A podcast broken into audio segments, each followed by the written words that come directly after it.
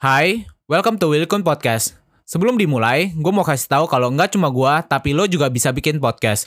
Mulai dari mulai rekaman, edit suara, sampai tambah lagu, sampai bisa lo lakuin sendiri dengan platform Anchor, satu aplikasi buat semua kebutuhan podcast. Bisa di-download dari App Store dan Play Store, atau bisa juga diakses dari website www.anchor.fm. Nggak cuma buat, tapi lo juga bisa langsung share dan publish hasil rekaman lo ke Apple Podcast, Spotify, Stitcher, dan lain-lain dari Anchor ini. Yang paling penting, Anchor ini gratis.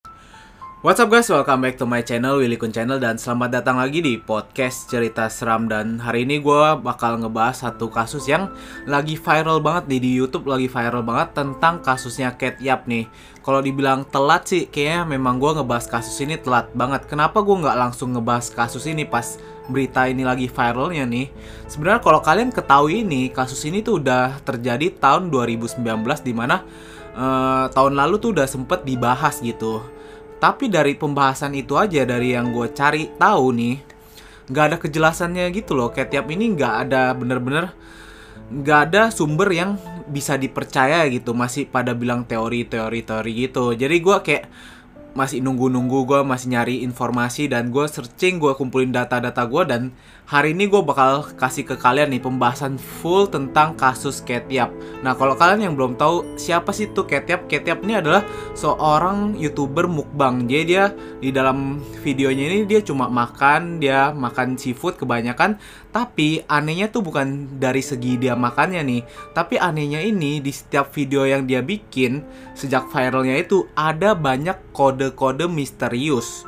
Jadi dia kayak ninggalin kode-kode untuk minta tolong gitu. Seakan-akan kayak dia adalah seorang wanita yang diculik dan dipaksa untuk membuat video itu. Ditambah lagi di ski, di sekujur tubuhnya atau tepatnya di lengan dan bibirnya ini ada luka yang cukup mencurigakan. Nah, jadi banyak dari penontonnya mikir, "Wah, kayak tiap ini disekap nih, dipaksa." Jadi harusnya ada orang yang menolong dia gitu aja pada speak up. Nah, tapi sebelum gue mulai menceritakan kasus ini secara full dan gue sampaikan teori-teori yang beredar, jangan lupa untuk selalu support channel gue dengan cara klik tombol subscribe-nya aja di pojok kanan video kalian di sini nih. Jadi klik langsung sama jangan lupa juga klik tombol loncengnya agar mendapatkan notifikasi terbaru di channel gue nih. Jadi channel gue juga udah mau 100 ribu nih guys. Ayo tolonglah jangan pelit-pelit subscribe ya karena subscribe itu nggak rugiin kalian sama sekali kok. So langsung aja kita bahas kasus tentang Ketiap ya. Awalnya, Ketiap ini dikenal sebagai youtuber mukbang asal Vietnam yang memiliki jumlah subscriber ini nggak main-main nih, nyari 1 juta subscriber sekarang. Jadi sekarang tuh dia ada di sekitar 800 subscriberan. Nah ya ini jumlahnya tuh banyak banget. Kalau diperhatiin, Ketiap ini mulai memposting videonya awalnya ini tahun 2018 dan di sekitar tahun 2019-an itu ada satu video yang bikin channelnya ini viral. Kecurigaan penonton mulai bermula ketika Ketiap ini nggak pernah nunjukin mukanya. Jadi kalau kita lihat videonya ini, video-video Ketiap mukbang, dia ini nggak pernah nunjukin mukanya, cuma sampai bawa dagu ini. Terus kalau sesaat kita ngeliat itu, Ketiap ini kayak pakai penutup kain gitu loh, penutup mata di sininya gitu. Abis itu di, di sekujur tubuhnya ini, di lengan dan bibirnya ini sering luka-luka gitu loh. Jadi kayak penonton mikir kok dia mukbang bisa badannya luka-luka gitu ya. Terus kenapa dia harus kayak pakai penutup mata gitu? Tapi awalnya para penonton juga sudah sempat menduga nih kalau kayaknya pemilik channel YouTube ini bukan si Ketiap nih. Jangan-jangan Ketiap ini diculik dan dipaksa membuat konten. Tapi karena pada awalnya itu belum ada banyak bukti yang membuat uh, penonton ini bisa ngomong lebih banyak, jadi para penonton juga masih nonton begitu aja. Sampai di mana ini mengupload satu video pada tanggal 21 Juni 2019. Di sini seperti biasa, Ketiap ini mukbang makanan seafood karena kabarnya Ketiap ini suka banget sama makanan seafood. Nah, kalau sekilas kita memperhatikan video dari Ketiap ini yang pada tanggal 21 Juni itu kayak bener-bener nggak ada apa-apa nih. Tapi kalau kita perhatiin secara detail, kalau kita lihat dari thumbnailnya ini ada keanehan nih. Jadi kalau kita perhatiin di thumbnailnya ini kayak ada tentakel dari octopus gitu yang dua keluar gini nih. Banyak yang menduga itu adalah gambaran iblis. Jadi ini kayak tanduk iblis gitu loh. Jadi di thumbnailnya dia nunjukin dia lagi dibawa tekanan oleh seseorang yang diduga seperti iblis. Kemudian kalau kita perhatiin lagi di pojok sebelah kanan itu ada emoji kayak ketakutan gitu loh, kayak emoji afraid gitu. Jadi emoji ini nggak biasa di mukbang kecuali kayak mungkin dia nggak bisa ngabisin makanan itu. Nah, tapi ini emoji ini pokoknya aneh banget di thumbnailnya ini. Nah, tapi balik lagi menurut gua nih, menurut gua pribadi, kalau bahas tentang thumbnail ini mungkin aja itu cuma kebetulan. Jadi oktopusnya itu memang lagi taruh itu buat bumbuin. Sedangkan kayak emoji ini menurut gua penjelasan gua sendiri nih, emoji ini kayak uh, emoji biar orang penasaran gitu. Makanannya banyak banget dia mukbang banyak. Jadi emoji itu bukan ketakutan. Emoji itu kayak kaget ngelihat makanan yang banyak gitu biar orang penasaran. Tapi coba kita lanjut lagi kita teliti lagi videonya ya Nah, kalau kita ngejalanin video ini, di dalam video itu banyak kode rahasia katanya. Jadi di sini kayak ada tulisan I'm so S-nya besar gitu terus dia banyak nulis delicious, I'm so-nya ini O-nya O besar, terus ada S-nya S besar. Jadi di video-video ini banyak tulisan kayak S terus O terus S terus O. Jadi banyak yang menduga sebenarnya Ketchup ini menaruh kode SOS. Nah, kode SOS itu sendiri adalah kode permintaan pertolongan. Jadi kalau misalnya kita ngelihat orang terdampar di pulau atau uh, mengalami satu kekerasan gitu, dia me merasa terancam tapi dia nggak bisa ngomong, dia biasanya orang ini menggunakan kode SOS atau meminta pertolongan kepada orang. Tapi seperti janji gue, gue nggak akan langsung memakan mentah-mentah nih SOS-nya ini. Karena menurut gue sendiri, setelah gue perhatiin video-video dari Ketiap ini, dia memang punya kebiasaan kalau misalnya ada delicious gitu, dia O-nya panjang gitu loh. Kayak O, o kecil, O besar di tengah, terus O kecil lagi. Terus kalau dia kayak love gitu kan, dia emang punya kebiasaan O-nya itu O kecil, O besar dan O kecil lagi. Memang kebiasaan dari cara penulisan dia tuh seperti itu. Jadi kalau gue sebagai content creator juga ngedit video itu gue punya kebiasaan yang nggak bisa gue hilangin gitu. Jadi kalau gue emang udah suka kayak gitu ya kayak gini. What's up guys? Sebelum kita lanjut, kenalan dulu yuk sama temen gue. Namanya Anchor. Anchor ini adalah all-in-one podcast editing platform yang membuat gue lebih mudah untuk rekaman, edit suara, tambah lagu, dan segala hal dalam pembuatan podcast yang sedang lo dengerin kali ini. Anchor juga bisa jadi temen lo juga loh. Cara tinggal download dari App Store atau Play Store atau juga bisa diakses di www.anchor.fm. Jadi download Anchor sekarang ya. Jadi itu menurut gue ya tentang O besar dan O kecil ini mungkin cuma kebetulan, tapi coba kita lanjut lagi membahas videonya ya. Nah kemudian kalau kita perhatiin di video Ketchup ini ada satu kejadian di mana ada tiba-tiba kayak gebrakan kenceng gitu loh. Setelah gebrakan kenceng itu Ketchup makan lagi, tapi pas dia makan itu dia kayak kasih kode gitu. Jadi dia mukul-mukul piring makannya ini.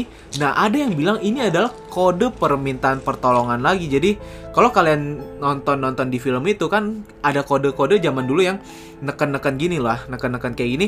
Nah, kalau disusun kode tekanan tangannya ini, banyak yang bilang kode ini adalah kode meminta pertolongan kepada orang. Tapi sayangnya, menurut gua pribadi lagi nih ya, mungkin karena dia makan Terus kebiasaan juga gitu, kebiasaan yang nggak bisa dia sadari sendiri gitu. Jadi pas makan ya mungkin dia teken-teken. Tapi anehnya memang pada saat itu doang dia kayak neken-neken gini, nggak tahu kebetulan atau memang dia ini merasa terancam. Dan lagi-lagi memang video yang dibikin Ketiap ini e, banyak banget yang membuat gue juga penasaran sih sebenarnya. Jadi kalau kita perhatiin ada di salah satu videonya ini, kalau kita perhatiin secara deket gitu, secara detail, kita kencengin volumenya ini, ada suara bisikan I kill you gitu loh.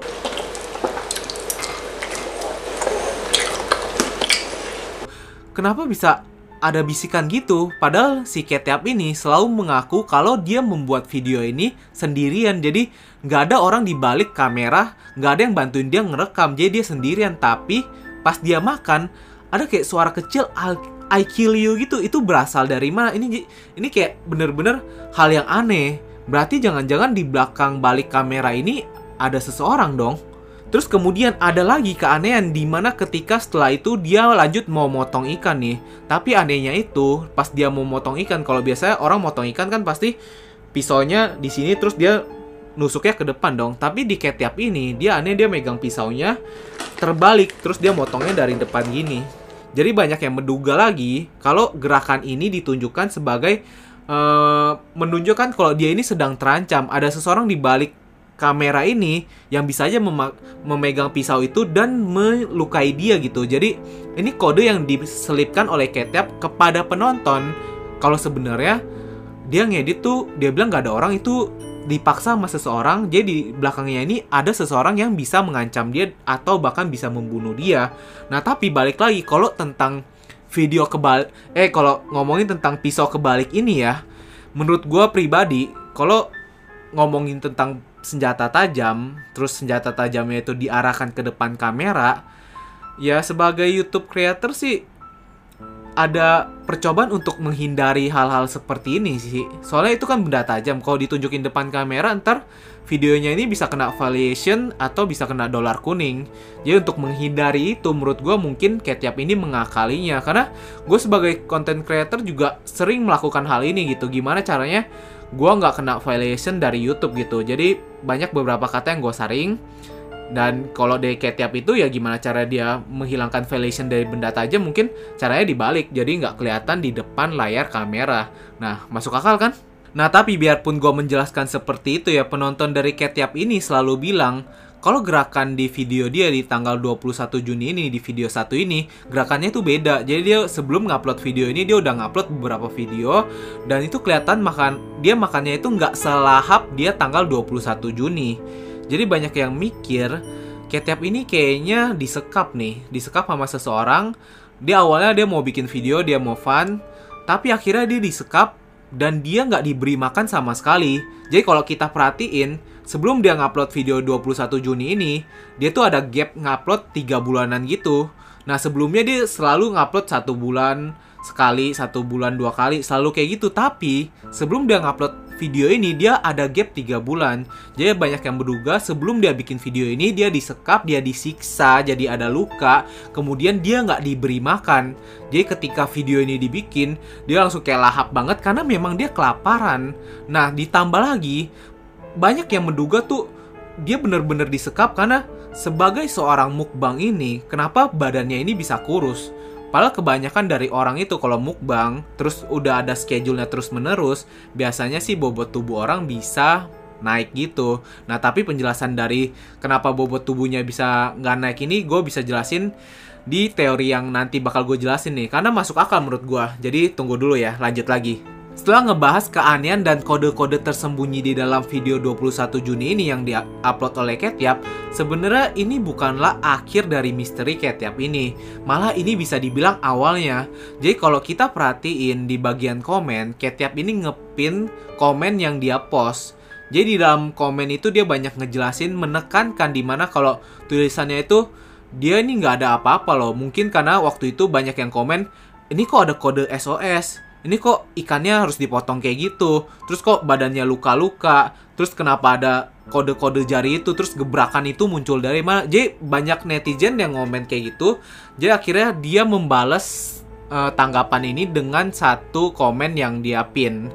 Tapi anehnya di komen itu dia kayak menjelaskan dirinya ini lewat pandangan orang ketiga. Jadi dia nggak pernah ngomong pakai I me gitu. Nggak pernah. Dia selalu pakai she her gitu loh jadi dalam komennya ini kayak menegaskan kalau cewek yang di depan itu si Ketiap ini bener-bener makan enjoy aja. Dia nggak dalam tekanan dia nggak diculik. Terus orang ngomongin tentang ada kekerasan nggak ada sama sekali. Ini hal yang cukup aneh menurut gue pribadi karena kenapa lu menjelaskan diri lu seperti itu? Tapi setelah ditelusuri lebih lanjut rupanya keanehan ini makin aneh. Karena komen yang dibikin yang dipin oleh si Ketiap ini bukanlah ketikan dia pribadi. Jadi ini udah sempet ditulis oleh seseorang di website lain. Dia jadi tinggal copy paste gitu loh. Tapi banyak yang bilang juga karena mungkin Ketiap ini orang Vietnam nggak bisa terlalu bahasa Inggris, jadi dia copy tulisan orang yang bisa menggambarkan situasi itu dia paste biar orang semua ngerti gitu loh. Tapi ini cuma teori, nggak pernah dijelasin oleh Ketiap itu sendiri.